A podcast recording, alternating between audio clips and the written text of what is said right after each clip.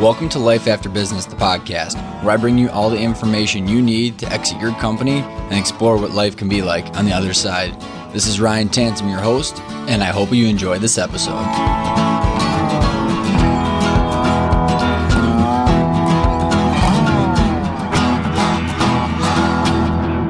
Welcome back to the Life After Business podcast. Today's guest name is Kathy Demers. I was super excited to have Kathy on the show because Kathy took her company public and she was willing to share with us the entire journey. She started her career at IBM and Microsoft, and then back as the internet was really coming around, her and her business partner came up with this idea about how to create a gateway software that was able to take the internal private email of businesses and then connect them to the World Wide Web. So Kathy and her partner took $10,000, bought a computer, and then took this to market after getting some gold plated clients, they were able to build some reoccurring revenue to attract an angel investor whose sole focus was to bring the company public. They eventually went public for $20 million. And Kathy's willing to share with us the entire ins and outs of the challenges that she had as she was going public, and then how exiting a public company is actually potentially more difficult than it is taking it public because of all the compliance and the intricacies of having everything you do in the limelight and being public. Kathy gives a very, very great picture of how she transitioned into a life after and started to find her new mission and purpose to help business owners and help people find their why. Kathy is extremely involved in Forbes as a Forbes Council of Coaches. She is in Women's President Organization, Wired Women, and Novice to Advanced Marketing Systems, just to name a couple of them. And she also owns a company currently called businesssuccess.com, where she's done over 200 interviews. And it's a 20 minute, nice little coffee break for business owners who are looking for some advice. So I really hope you enjoy this interview with Kathy. She did a fantastic job explaining her journey. So without further ado, Here's the interview with Kathy.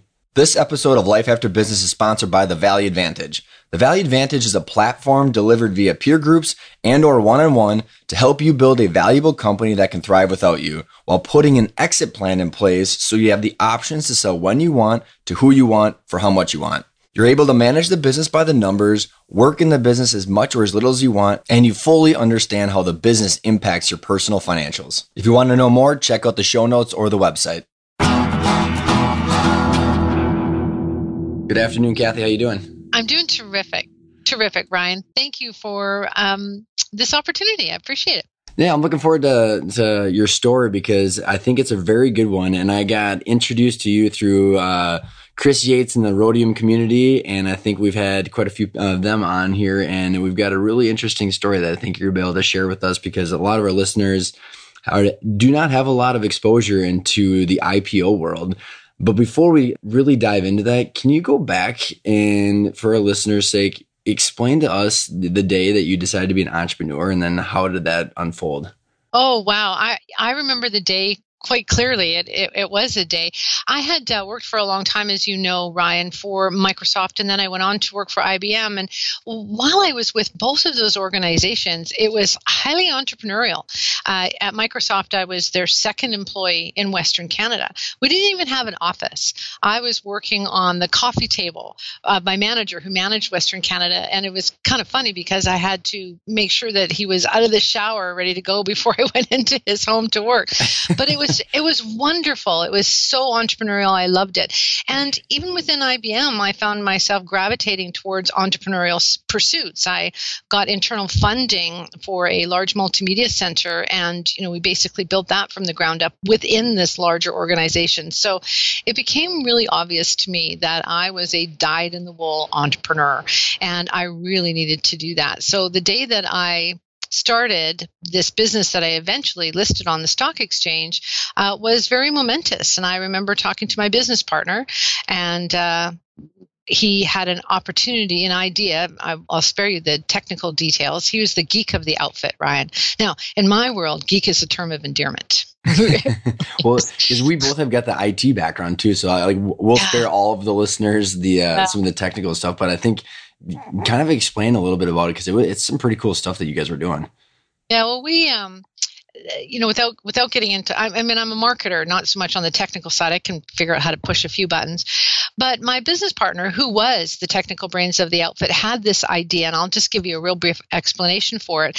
And at the time, it was very difficult for companies, large organizations with distributed offices worldwide, to connect their internal email systems to the internet. It was difficult and it was expensive. And so he came up with this strategy of basically backhauling all of that work into a central location, required a very expensive computer. And I went, wow, you know, this sounds like there's a real opportunity here. I'll go and talk to a few people who might purchase it. And if it looks like it has legs, I'm in. And I went and talked to half a dozen potential clients, which is the way you're supposed to do this, right?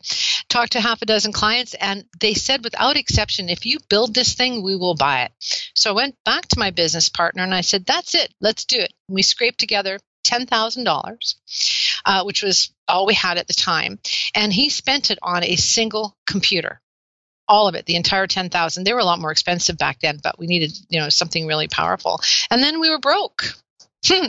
Not an auspicious start, right? Now what? Uh, so we had, you know, a few clients lined up, but our it was a recurring revenue model, relatively small monthly billing that we were hoping to build over time, and when you're in the high tech business, you know this, Ryan, I'm sure, you need to grow very quickly. And it's very difficult to do that without financing. And also, one of the things you come up with pretty quickly is the landscape changes very fast. I mean, you have to be light on your feet. And we were, in some ways, just slightly ahead of our time which is not a good place to be if you don't have enough money to grow quickly. And so basically, that's when we started going out and looking for financing. So I did a, a, few rounds of private financing and the exit strategy for those people who were helping to finance the company and eventually for ourselves too was an IPO. So that's how that came about. I love it. There's so many different uh, dovetails that I want to go into. So let, us start with um, kind of at the beginning where you're this recurring revenue model that you're referring to. Because when you so you bought the ten thousand dollar computer, you when you scraped all the all the money together. What was the business plan? Like, how did you project out what you guys wanted to accomplish? Did you fall into the recurring revenue model, or was it specific and intentional? It was very specific and very intentional.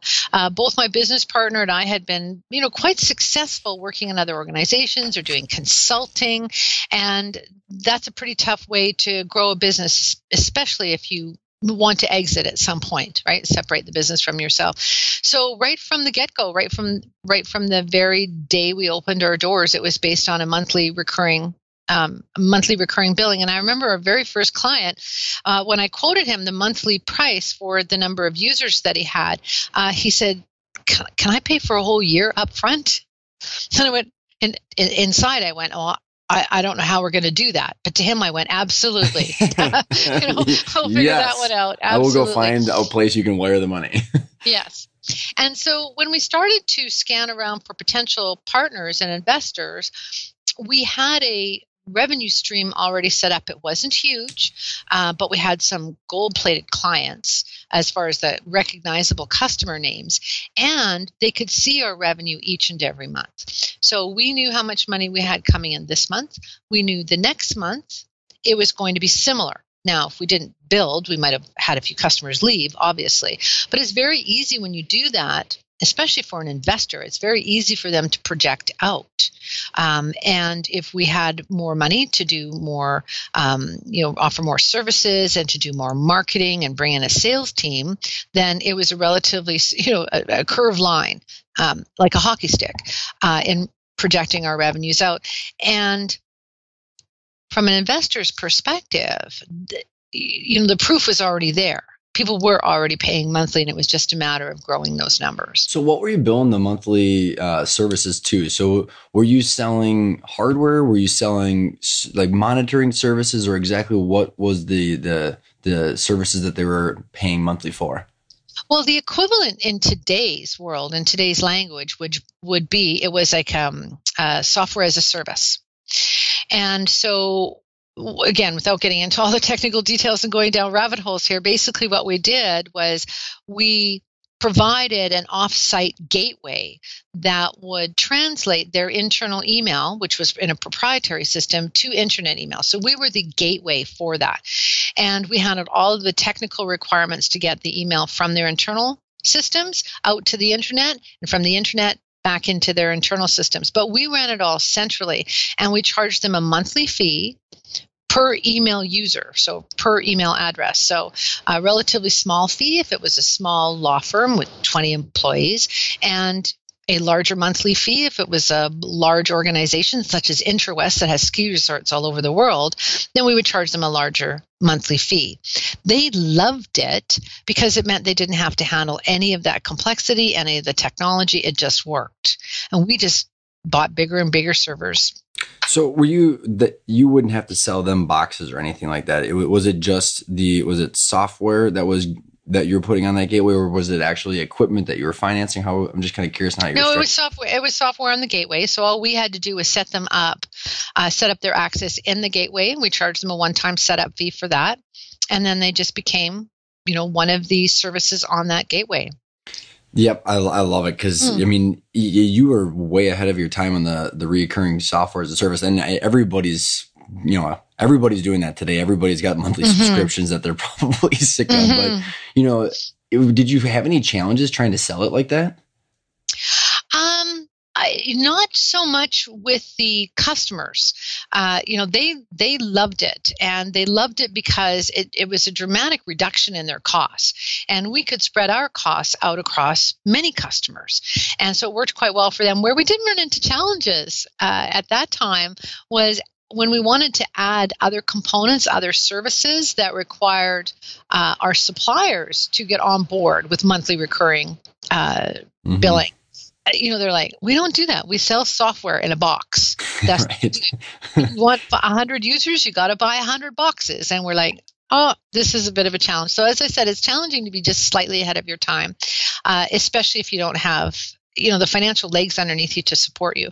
Uh, but once we got going on this, it was um, there were a lot of people trying to figure out what we were trying, how we how we were doing what we were doing. So, so, when did you start to feel the, the, the squeeze for the lack of capital. I mean, because you know the beauty of monthly recurring, like you had said, is you're building this cash flow platform. You know, what were some like how long into the business did you start to feel the squeeze, and what was it that you were trying to accomplish that you knew that you needed to uh, to go out and look for outside sources? We started to feel it almost immediately because as I said, my partner bought one computer, but obviously we needed business computers, mm-hmm. you know, but we also needed backup systems. And one of the things that we needed to do was to have a uh, completely off site backup to protect our business and to protect our, our clients' services that we were offering them. And so, you know, one of the things we did was we parked a server at IBM on the other side of the country and they charge us monthly for that. So that worked out well. But we, we did, we felt it immediately. The other thing we needed to be able to do was marketing and sales. It, nothing in this world is it, if you build it, they will come. Isn't that the truth? Nothing. And so that costs money and that takes staff. And so we we felt the cash crunch pretty much immediately. Did you know going into this that you you were going to need to look for capital right away? Yes. We did.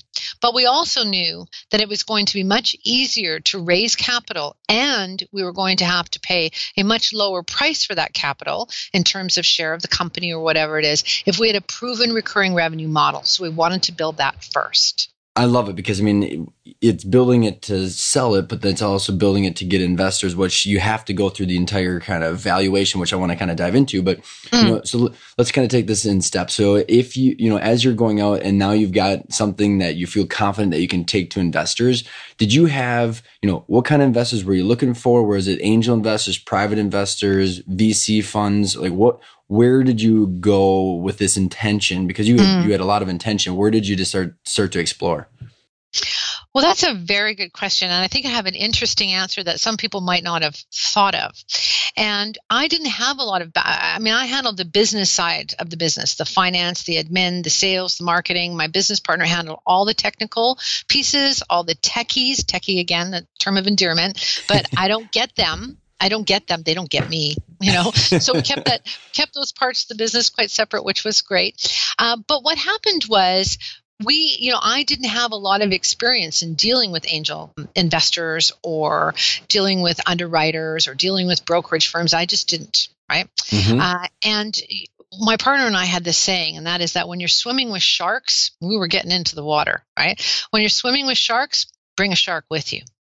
Mm-hmm. So, what we did was we sold a large chunk of the company to one angel investor who had a very specific job.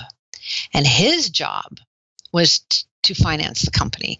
His his job was to find financiers and put us on that path to being public and raise more money. So he was very well connected. Now the good news was he didn't understand much about the technology we were dealing with. He didn't understand that much about what we were trying to accomplish as a business, and I kind of liked that. How did okay, oh, that's crazy. Right? So how did you find him, and then how did why was he comfortable with the fact that he didn't know much about the business? Well, interesting. He could he he looked at the numbers. He could see where we were going.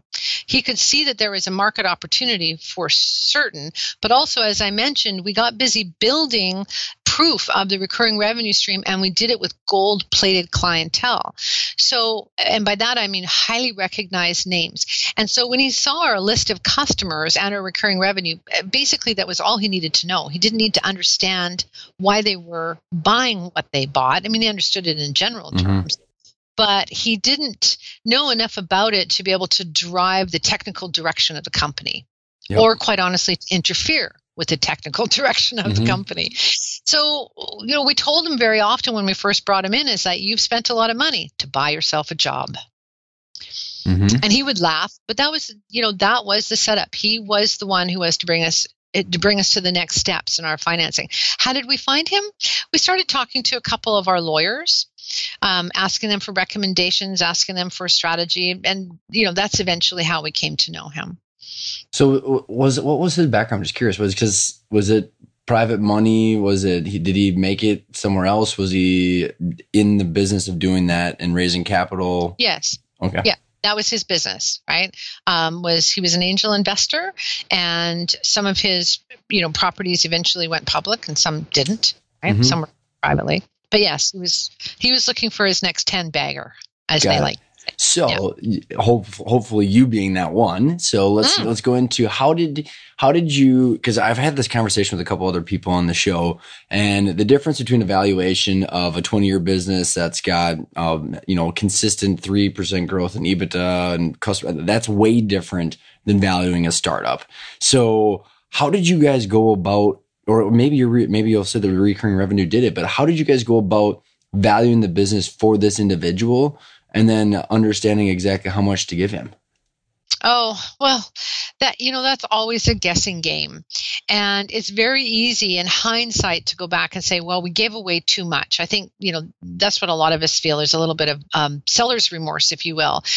But taking a look at it, I mean, we really needed his his skills, his expertise, and we needed him fully invested in the company to get us to that next level. Uh, so we were so young in the company, but you know, given that we hadn't invested that much cash ourselves, you know, we needed to take that into account. There, there was no science to it. I will tell you, Ryan. Um, we just negotiated a number that both of us could live with. Isn't that crazy? So, like did you help have help with that negotiation? Because I've I've heard that story, you know, from a lot of people that are in the the startup world, and it is. I mean, it just kind of comes down to negotiation and percentages, mm-hmm. what you're comfortable with, huh? Yeah, it comes it, it comes under what you're comfortable with and the value of what you're getting. So, with my partner and I, we didn't have the ability. I mean, we were a fish out of water right? Mm-hmm. And going and working with these angel investors and getting underwriters and dealing with all of the legal paperwork and everything. I mean, we really, and everything that needed to be set up to go public. So we couldn't have done it without someone like that investor. Did you put any like benchmarks or like KPIs in for him that he needed to hit in order to vest or anything? Well, those in, in this particular case, those key performance indicators would have meant that he had an exit strategy. Mm-hmm. Right? He was not interested in leaving his money to sit there while we slowly built the company either. Yep. Okay. Right. And yeah, yeah, yeah. and he was smart. He was smart enough to understand that we had a very small window. We needed to move fast. What was that time frame in the window?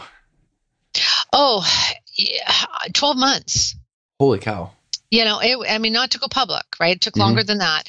Um, but in 12 months, we needed to grow the business quickly enough so that you know there was we were positioned in order to take the next step which was the IPO and and, and it is primarily because of the speed at which the technology and the marketplace was changing. Mm-hmm. right. Well yeah because i mean at that point i mean you get a big ibm or anybody else they can reverse engineer it and you're immediately competing with their funds and their resources. Yes, absolutely. In fact, IBM approached us about that, um, and you know they were they were actually looking to get us to help them build a similar system. And what I ended up doing, because that's sort of my skill, is I ended up basically we, they were subbing out all their business to us. So I had IBM selling on our behalf. Got it. That so, helped as well. Yeah, I love it. So, look, if we can go back to you know, let, after you get this uh, angel investor on board with you, what is you know you don't have to disclose anything that you don't feel comfortable with, mm-hmm. but like size of employees or you know what was the growth rate in those 12 months and how did you deploy the capital to, to hit some of the numbers that you wanted to well, it was interesting because a good part of that capital actually went to the IPO process. It's expensive. Holy cow, really? it is really expensive. Uh, we took the remainder. I'm not going to say the majority of it, but a good chunk of it. Uh, going public is a very, very expensive process. And so the rest of it, I mean, we took and we hired salespeople, uh, trained them up. We hired some salespeople in both Canada and the United States, even though we were we were officed in Canada, uh, and building out the technology quickly. So, so you know, I can't get into more specifics than that, but yeah. it was it was crazy fast growth. Yeah. Wow, that's that, yeah, that's that is a lot of growth. So that you hit the twelve months, and then did you have so from the twelve that that first year of growth? What was the actual date of the IPO? And if we can kind of go back in there and say what what else? What were some of the other major milestones that you were working towards once you hit that the, the numbers you felt comfortable with? As far as the IPO goes. So yeah, you got that whole year where you had the crazy fast mm-hmm. growth. What was the, kind of the next stage before you actually did the IPO? Was there other benchmarks or other things that you needed to do in order to qualify for the IPO? Um, yes, um, and again, it's going to de- it's going to depend a little bit on the strategy, and things have probably changed. But you have to have a specific number of investors in your company before you can list. Hmm. And so I think at the time it was 500 I can't remember the specifics, but I think we had to have 500 investors. And so, I, you know, it's interesting because you don't want to pre-dilute the company. I'm getting into some specifics here. No, I want to. I want to dive into the company. Yeah, you don't want to you don't want to pre-dilute the company prior to going public. And yet on the other hand you know you have to have enough investors so that you're on the path to to doing the filing. So I, as you can see ryan as the ceo of a company on a path to an ipo there are a lot of distractions beyond growing the company. Well yeah like almost all of them. Pretty much pretty much. I will tell you something else um, that I learned uh, that surprised me, and this might be interesting to people who have, you know, considered this path. And that is that what I hadn't anticipate was the stress that would be created by trying to make everyone happy. So, you know, in in my business now, currently, my job is to do the best job I can and, and make most people happy. But when you're running a publicly traded company, there are so many conflicting interests. And so there's always somebody mad at you. There's always somebody I believe that. doing a good job. There's always somebody who thinks the decision you make are not serving them. Mm-hmm. It might not be. And the other thing I think about going public, this is this is a nuance that I ha- hadn't recognized. I'd heard about it, but I hadn't recognized it, and that was that when you're the CEO of a of a publicly held company, you have a fiduciary duty, a legal duty, to protect the best interests of the company. Now, what people think that means is the best interests of the shareholders, but it doesn't. Because what's in the best interest of the company could be very different than what's in the best interest of the shareholders. You can see where the conflicts arise. Oh, yeah, it's, you're like one of those Stretch Armstrong action figures trying to get ripped in both directions.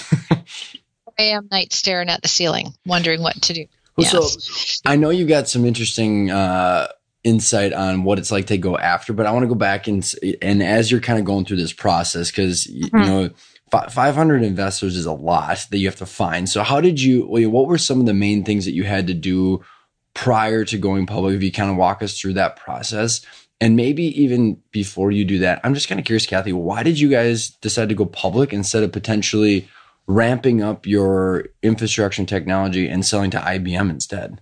So maybe two questions. Let's go into like mm-hmm. why IPO versus strategic buy, and then we can kind of get into the process. Well, there's two primary reasons why we chose going public. And, you know, there's no there's no right or wrong decision here, but at the time, because it was internet services and the internet was relatively new, it was really difficult for us to raise private financing, you know, based on an exit strategy that would include us selling to someone else at that point. It was challenging. What was the, and, what was the year that this was happening? Uh, it'd be about 12 years ago now. Okay. Exact year, but about 12 years ago now. So quite a while. You know, um, and uh, there's a little recovery period for me afterwards. But um, so, so at that point, the exit strategy that was most desirable by the uh, initial investors that we brought in, the seed investors, was an IPO exit strategy. Okay. Right. Um, and you know, again, we needed to raise money quickly very very quickly. And besides it sounded like a great thing to do. I mean it really did right? Um, and in many ways it, it is a great thing to do but it's like i said it's highly risky and it's very stressful. But uh, that that was the main thing. We didn't see a whole lot of people out there who would potentially stand up to buy an internet company at that point. Got right? it. Yep today makes, sure. Yeah yeah. yeah yeah. So what was the so now that you got the investor in and you're you're spending a lot of money in that process you know where mm-hmm. was the money? I mean, I'm assuming the attorneys got a good chunk of that. oh yes. mm-hmm. What were some of the main like key things that you had to do in order to get ready? So 500 investors. What What are some of the other uh, staples that you had to accomplish, or the the rocks? Well, we really had to continue to build our client list right? The longer our client list of gold plated clients, the easier this whole process was going to be. Uh, we needed to build out our sales team. That was really important. But the whole IPO process, I mean, you're right. The lawyers take a, a very large chunk of that. There's a lot of filings that have to be done. You have to have the prospectus written that's not an easy process right mm-hmm. uh, we had to we had to um, have all of our books audited right bring in a cfo which we never had before so yeah lots of things. Did you did you were there any epiphanies because you, that you had as you were getting it ready for an IPO because you're building it to sell it. And I think a lot of mm-hmm. the challenge that a lot of the private market has is they don't have to have that kind of pressure. So as you're writing the prospectus and building all these, you know, the sales team, the client list, all these different things, you're building value for the uh, the, the actual public offering. Was there anything yes. that you kind of had the had an aha for like oh i didn't realize that we had to do this to actually make a valuable company um, we had to do this to make a valuable company. I don't, I, I can't think of anything off the top of my head, right? I mean, certainly the accounting overhead mm-hmm. was bigger than I thought it should be, um, but it was all necessary for that IPO process. So, you know, that was one thing. The account, just just the accounting overhead and the legal overhead um, that could have been all stripped away if we were not on an IPO path, right? Yeah. Which would have left more profit. I think you know that's an important thing. Um, but also, and this became you know we sort of had inklings of this as we were going through the IPO process, but it certainly this chicken came home to roost. Not, not too long after we went public, and that is this saying, right? He who has the most money wins, hands down, every time. So while my business partner and I held a majority of the stock, right, you would think that that would give us the level of control and comfort that we needed, but we didn't have the most money. So you know, without getting into a bunch of stories and everything, I want to hear one. So there's one that you get like explain one scenario. You don't have to name any names or any that you know details that are uncomfortable. But what is the like you, you're thinking? I'm sure you've got one in your head where what kind of scenario is it that happens where that really, really comes to fruition? Well, with a publicly traded company, uh, you know the president and the CEO has has a lot of control over the day to day function of the business, but it is the board of directors that run the company, right? And so when you have people who are on the board of directors who have got a lot of financial wherewithal and a lot of financial clout, they can very quickly uh, determine the flavor, if you will, and the direction of the board. It, am I kind of maybe you can hear what I'm sort of not saying here? Yeah, yeah, yeah. No, no, I get it. Um, well, because you got the board of directors, then you got your investors, eh, of all of them, and then you got your company. Yes. I mean, that's that's a challenging dynamic to, to Mhm. dance in. It is a challenging dynamic. It is. And like i said it was it was i was ill prepared for that i will tell you. I was ill because in my world uh, we build a product we improve it we make it the best we can we sell it we make our customers happy. If our customers aren't happy we bend over backwards to make them happy. You know we hire great employees. We do what we can to motivate and inspire them and make them happy but when you're dealing with a publicly traded company, there are so many conflicting interests. We, you just have to figure out how to let some of that go and, and grow a very thick skin very quickly.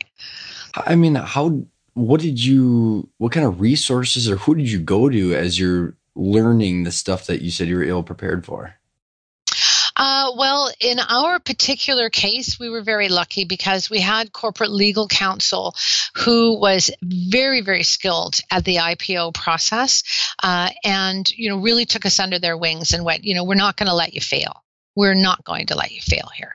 And there were a, a few times when so a few shortcuts were suggested, a few things that would have been less expensive for us, and our lawyers just basically put their foot down and said, "You're not, you're not going that path.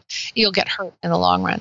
Uh, so I think you know that was one of the things that was really important. So the initial investors, whose job it was to help us raise more money to go public and get those 500 shareholders in place, right, uh, was all very important. And then really, really, really strong legal counsel. So what happened? So after you rang that bell, you know what were your, what were your emotions as you were going through that? Oh, that that's an interesting an interesting question. Um, at the time, this is going to sound kind of awful, but my father was dying of cancer, and he was actually in ICU uh, at the time. So I'm trying to deal with taking this company through an IPO and and, and that as well. And he was uh, in ICU. We rang the bell. So we rang the bell in the morning. I'm on the West Coast, so it was like 6 a.m. and immediately just dashed off to the hospital Oh. uh, life life kind of went on. You know, it was a very uh, short lived celebration, but it was a celebration. It was it was fantastic, and it was it was kind of one of those where you hope everything goes well from here on in. Um, but no matter what, you've arrived. You know, you've completed what many people try and and had never had not succeeded at. So it was a real huge badge of honor for Did you- sure. did you feel some sort of closure? Yes and no, you know, because now we're publicly listed, but I also knew um, now we were public. And, and you've got to think about it. The word public means you're public. Everything Mhm. you do is public. And that, what I, I found that rather disconcerting, quite honestly. So, so it was mixed emotions. It was, yay, we've done that. You know, it's completed. Uh, no one can say we didn't go public. Now, what we have to do is make sure we're not delisted by two o'clock this afternoon. you know, So how did so your it was just from one thing to you know, one Switching emotion to the gears, next. totally. Mm, Yeah. yeah. So how did what were what was the day to day like now that you were public? Did your duties change? Did your role change unexpectedly? And then how long did you stay a part of the the, the operations? Um, the duties changed quite significantly uh, through the IPO process and after that because you know, a big part of my job was you know handling public perception making sure that we were um, you know disclosing information in a timely manner uh, you know when we needed to what we needed to disclose. I mean it's not these these choices were not mine anymore. Again we had this duty. Um, and so that changed things a lot. And it was interesting also ryan because i felt the responsibility of being a ceo of a publicly traded company very deeply. Not everyone shared that sense of responsibility. So sometimes i had employees that had kind of gone a little bit you know offside and i'd have to have a discussion with them and say hey you know we're public i'll give you an example. This is a funny example. April april fool's day. Oh, uh, some of uh, yeah. So a couple of our technicians decided they were going to mess with our website and they put up a fake website you know because they could do it. So they just literally switched out our website which something that was totally funny and fake. Oh my like, gosh. i'm like you guys come into my office we have to talk right? Yeah. we are a publicly traded company. We cannot do things like this. So that's just a funny example. There were some that were a little bit more extreme. But yeah it it, it changed it changed quite significantly. Did your culture change along with that? not so much. You know i think i think at the top it certainly did. It had to. We needed to grow up uh, be serious pretty quickly. Uh, and we were dealing with people's money, and a lot of our friends and family were invested in our company, and you know, so we took that seriously. But still, on a day to day, when you when you run a high tech business, uh, people need to have fun doing what they're doing you know mm-hmm. and and and it was an exciting time and the excitement was infectious so yeah did you get the money that you needed to after you? So, like, what were what are some of the financial benchmarks that are now uh, public that you can disclose? I mean, how fast did you raise the money, and did it was it enough to accomplish the vision that you and your partner originally sought after?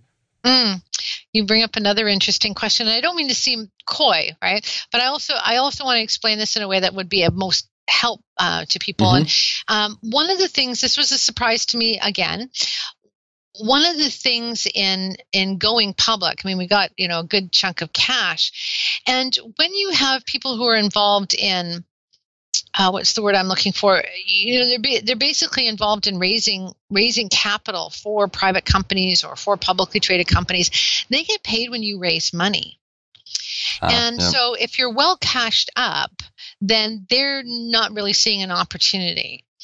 And so there was a lot of pressure on myself and the executive team to spend the money that we wanted to um, finance growth over the next two to four years. But they were looking for us to have a much more aggressive plan. Hmm. And so we were at loggerheads for sure. Uh, so yeah, we were cashed up pretty well. Um, but that again, that is not always the position that some of the shareholders want you to be in, right? So, so then and that probably spirals into what, the, what you were saying that the people who have the money win. So, mm. were they were were these situations driving some of the future vision and future decisions that you felt no longer you had complete control over? It was time for me to leave. Let me put it that way. How long did you? How's that? yeah, no, I, I get it. I, I couldn't imagine. It was time well, to go. I, it's interesting because I mean, you yeah. you've gone through. I mean, you're one of the uh, first people we've talked to that have uh, gone public, and mm. the it's the biggest challenge a lot of people that sell their companies have is the earnout, which in you know when privately held companies buy other privately held companies, it's like a it's a long drawn out compensation that's tied to mm-hmm. so you're no longer the boss, and you went yep. from being one of the bosses to literally having thousands of bosses, a board of directors, and a bunch of different stuff. So I couldn't imagine how your entrepreneurship perception changed. Yes, I mean it was still very entrepreneurial, but it but I was no longer. It, eh, eh, there were just a lot of other people, and and, and they're very legitimate desires. I'm not mm-hmm. belittling mm-hmm. it by any means. Very legitimate desires to take into account. And you know, you know, I had said when you when you're swimming with sharks, take a shark with you. Well, here's another along the same metaphor: is that you know it it became a bit of a feeding frenzy uh, in the publicly traded markets, and our company was not immune to that. Uh, and so the other saying is that when there's blood in the water, get out of the water. Mm-hmm. You know, and well, so was it, there anything it, was, specific that triggered you to really be done? I mean, was it was it an, an interaction or was it just kind of an ongoing thing? Um, you know, it happened over time. It wasn't an ongoing thing, but it did happen over time that, you know, we were, you know, I was in particular at loggerheads with the direction that the company should take and the way that we should spend the money that we had raised. I mean, there was some specific specific disagreements about that. Um, and yeah, so it was, and you know, at some point, and this is true for any uh, CEO, whether it's a private company or public company. At some point, you've got to go: is is my staying here good company? Um, mm-hmm. Is it time to put the company in different hands, different steerage? If you will. And it was not an easy decision for my business partner and I to make. And we both exited at the same time. But yeah, it was it was definitely the right move. Uh, it, and the company was eventually sold to another publicly traded company, and then it was taken private. So you know, it's gone through a couple of iterations. It didn't implode after we left, you know, which is good. Didn't yeah, want that's it. really good because I mean, you built something that was sustainable.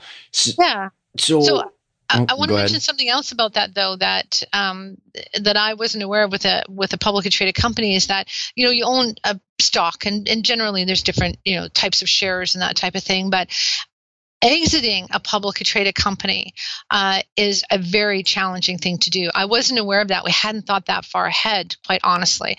Uh, and it was in many ways as difficult as building the company was to begin with. And most people think when you're a publicly traded company, it's just a matter of selling your shares. You just sell your shares to somebody and you're out. It's not that simple. So, what are some of the things that you, that was actually the question I was going to ask? Is literally financially, how did you divest, or did you leave the money there, or so like how was it structured? You know, hmm. how how was your investment structured? Was it what were, were there stipulations and when and how you could literally sell the the stock and ex- kind of walk us well, through that?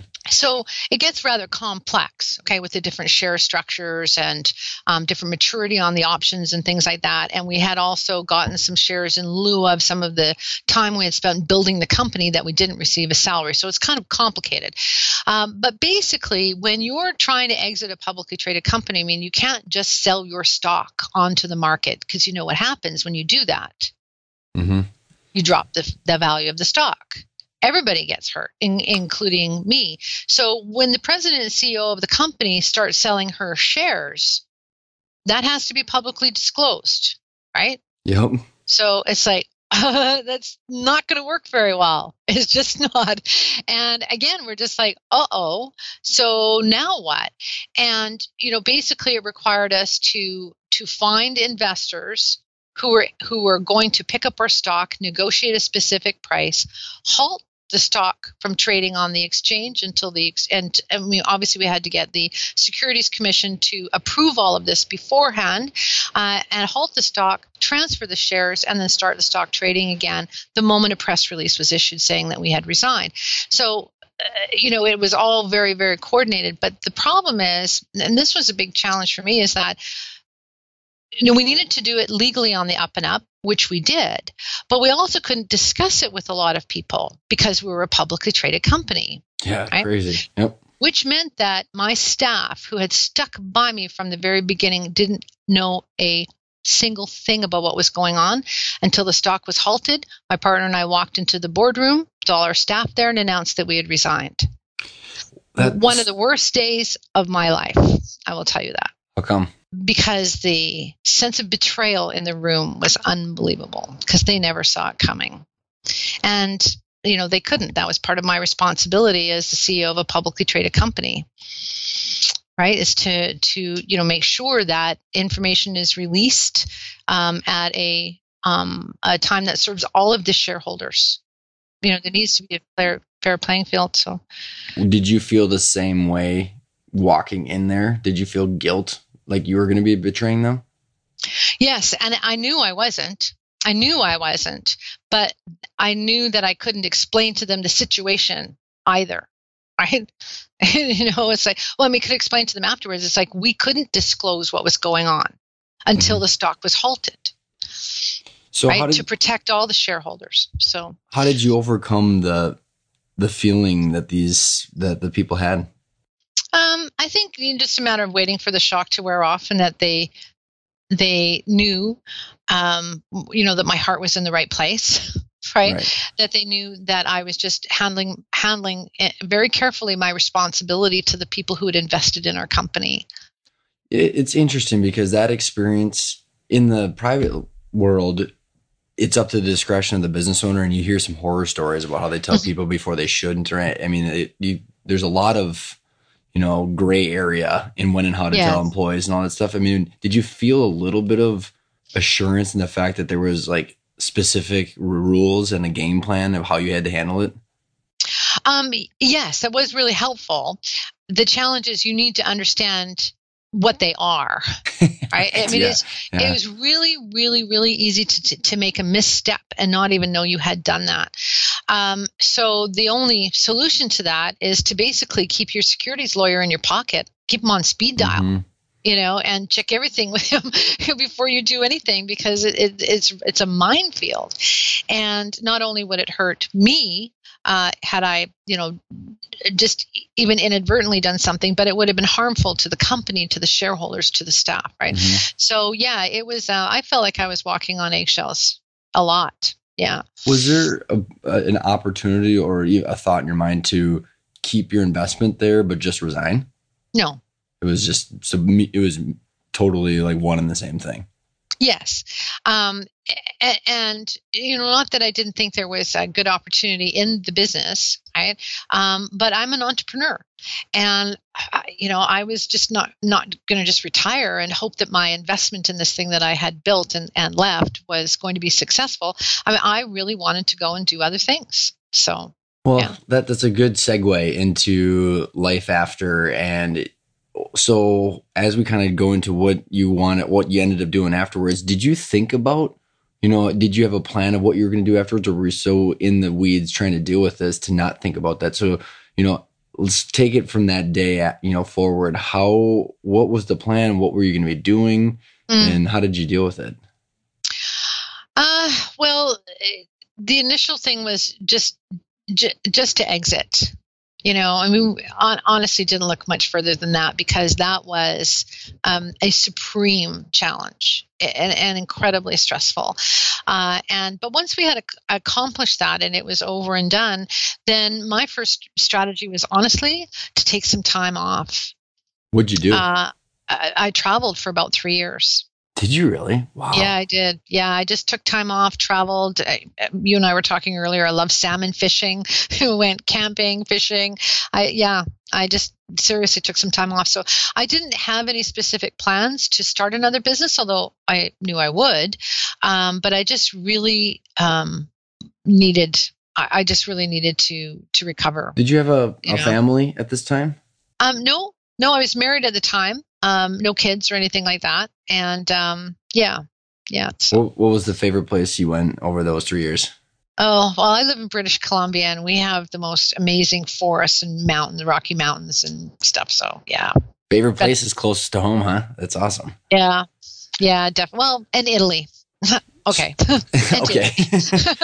so, was there, I mean, as you're going through those three years, I'm always curious because I, I find it difficult to turn it off.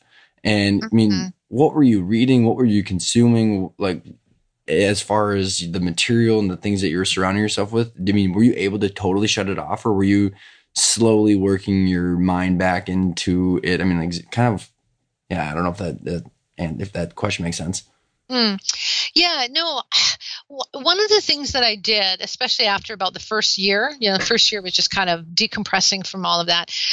But then it was really important to me to take a look at my motivations for starting the company and and taking the path of an IPO and you know taking all of that on because it's certain well I mean at the time I still think it was the smartest way for us to grow quickly which is you know we had to grow quickly or we couldn't um, execute mm-hmm. our plan at all but but I really needed to take a really hard look at you know what bigger picture what was i trying to accomplish because once i got really clear about i mean it all comes down to mission right? Mission in life. And i'm an entrepreneur and i just love helping other people be successful. And many of my employees back then are either still working with me in this new iteration of the business or you know we've had great relationships.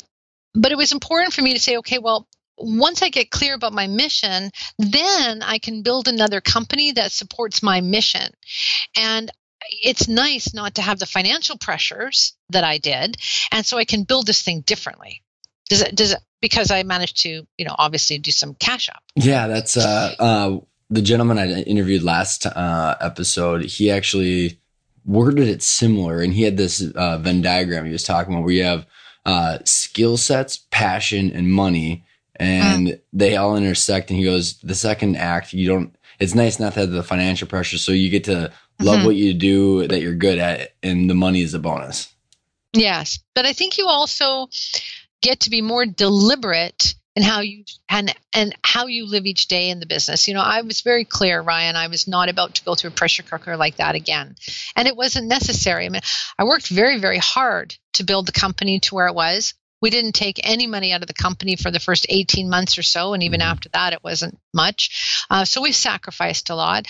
Uh, and you know i sacrificed a lot of my sleepless nights. And so getting clear about my my mission and having enough you know cash that i could design this thing in a way that would work for me mm-hmm. and serve more people uh, it, it's it's been a real gift. It, it's a luxury a lot of people unfortunately don't have so. Well and i love the fact that you're doing it very deliberately like you said and i'm i'm really curious on as you've i'm curious on what what is the what is your now your new mission?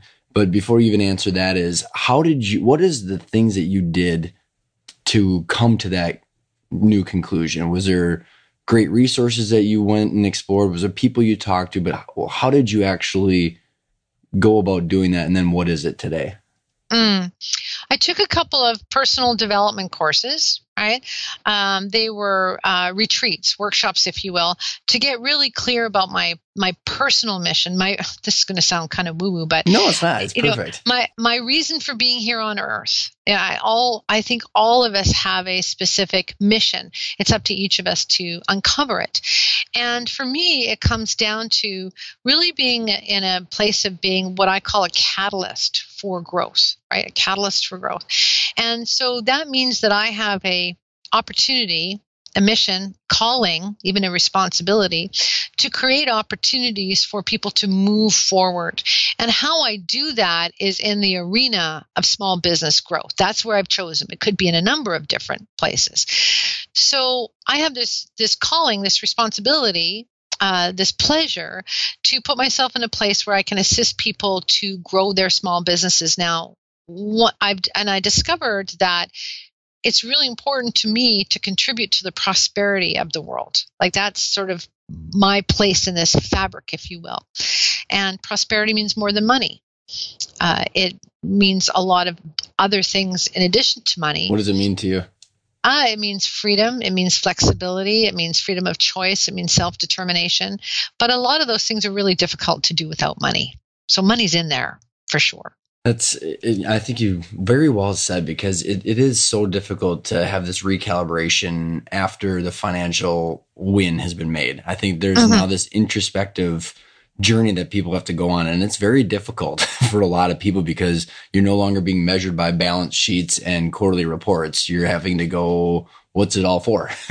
yes. Exactly, and and I think that's the same reason why you know they'll, they'll tell you stories about when people retire, uh, they die shortly after, they get very sick shortly after, and I think it's because those people, um, my guess is, they haven't really because they've been busy with their careers, but they haven't really stepped back and go, why, mm-hmm. you know, why this?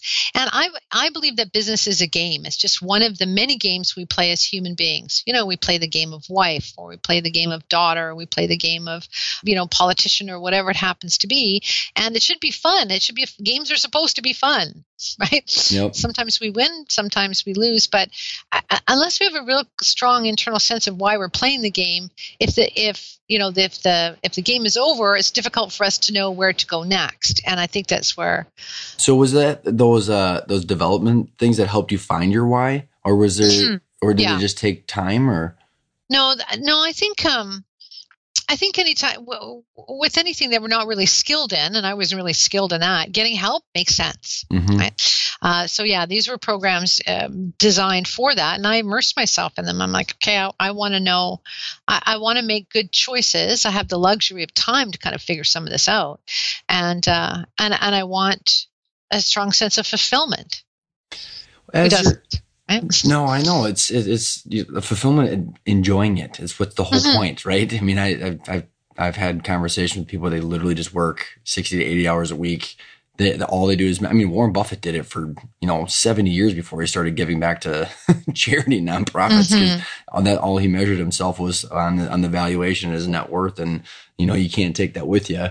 And I, I'm just, you know, if you've got something and you've you've said a lot of amazing gold nuggets here, Kathy. But if there's, you know, with the, with the blessing of hindsight biased and being able to look at this and maybe speaking to someone that's still hasn't had their ability to exit, how do you balance all this and how would you how would you go about if you were to go to do it again interjecting your why into a situation where you've got the business and you're you're still kind of grinding away like that well so you're asking me what sort of nugget yeah, well, it's you know you don't have to come up with anything. yeah, it, it, and it's like if you were to be talking to yourself when you when you're in the in the thick of it with the IPO, you know, when you're not necessarily as in tune with that why, you know, how mm-hmm. would you have helped yourself figure that out while you're in the middle of all that?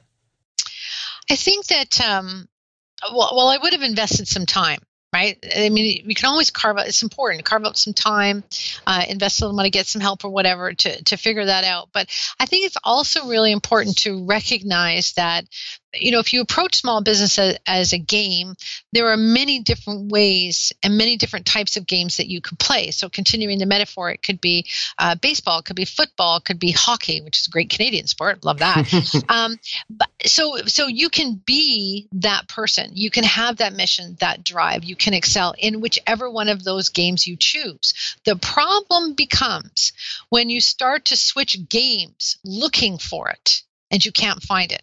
So that comes across as lack of focus, lack of mm-hmm. tenacity mm-hmm. and perseverance. So the trick is, I think, in the game that you have chosen, how do you understand your mission and live it to its fullest within the game and stay focused? Mm-hmm. Uh, and so I think for a lot of people, uh, you know, I think that lack of clarity and understanding causes them to do a couple of things. And one is to continue to switch focus or try to buy their way out of a problem. Uh, you know, we see it a lot with serial entrepreneurs. And so, you know, getting that clarity and, and just playing the game you're in really, really well and being tenacious and persistent. I mean, if I could stamp anything on my forehead, that's what they'd probably stamp. She was tenacious, um, and uh, and and enjoy the process. Enjoy the grass the is yep. the grass is not greener on the other side.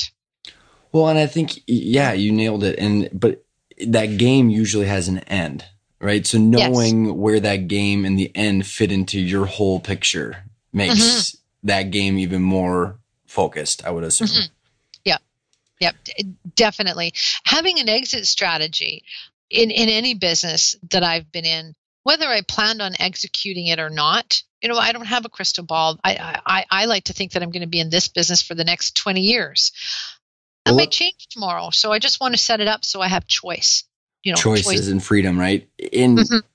well, well, you know, as we're kind of wrapping up here, explain to the, the, listeners what it is that you do now.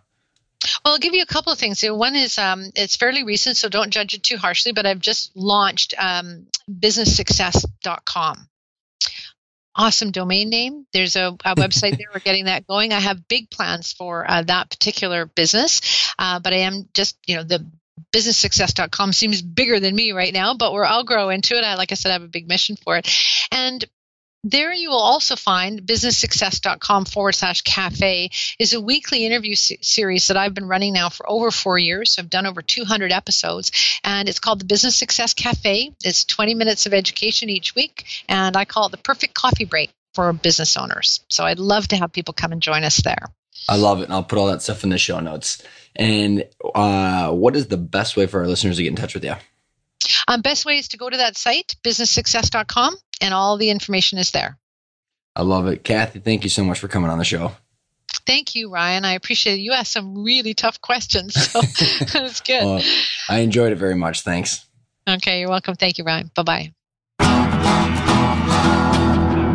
I hope you enjoyed the interview with Kathy. I had a blast talking to her, and I think she just did such a fantastic job explaining all the different parts of her journey. And, you know, three of my main takeaways that I got from talking to Kathy was, you know, one being that an IPO goal really makes you start with the end in mind because of the goal of going public. So you have to do a lot of the stuff that we should be doing as entrepreneurs to your business to make it valuable and to do the things right because of the standards that are set in place.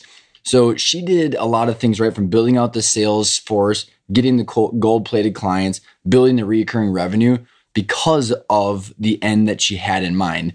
And I think the second main takeaway that I got was he who has the money wins. And I think it's a really good lesson because I think intuitively we all know that, but knowing that money and influence will dictate a lot of outcomes. So whether you're selling to a, a financial buyer, a personal uh, investor, a competitor, or even going public, knowing that influence and money will really dictate the terms and conditions and how things pan out for you as the seller is really important because money can buy a lot of influence and knowing the politics that goes into that that you go from being a business owner really focus on your clients and your industry to becoming almost a quasi politician knowing that you're going to have to doing be dealing with these battles is extremely important regardless of who you're selling to. And I think the third main takeaway I got was that approaching business as a game. I, I loved how she worded this because I think all entrepreneurs, we do that anyways, but really articulating it and becoming aware of it. Every game does have its ending and knowing what game you're playing will allow you to judge and put all the decisions that you're making into that context of the game and really sitting down with yourself and saying, what is it that dictates a successful win for this game, whether it's a dollar amount or legacy of your employees or whatever it is. And the game of business is in the grander game of life and making sure that those are in, in balance or at least in a way that are a healthy relationship. So I hope you enjoyed the interview with Kathy and until next week.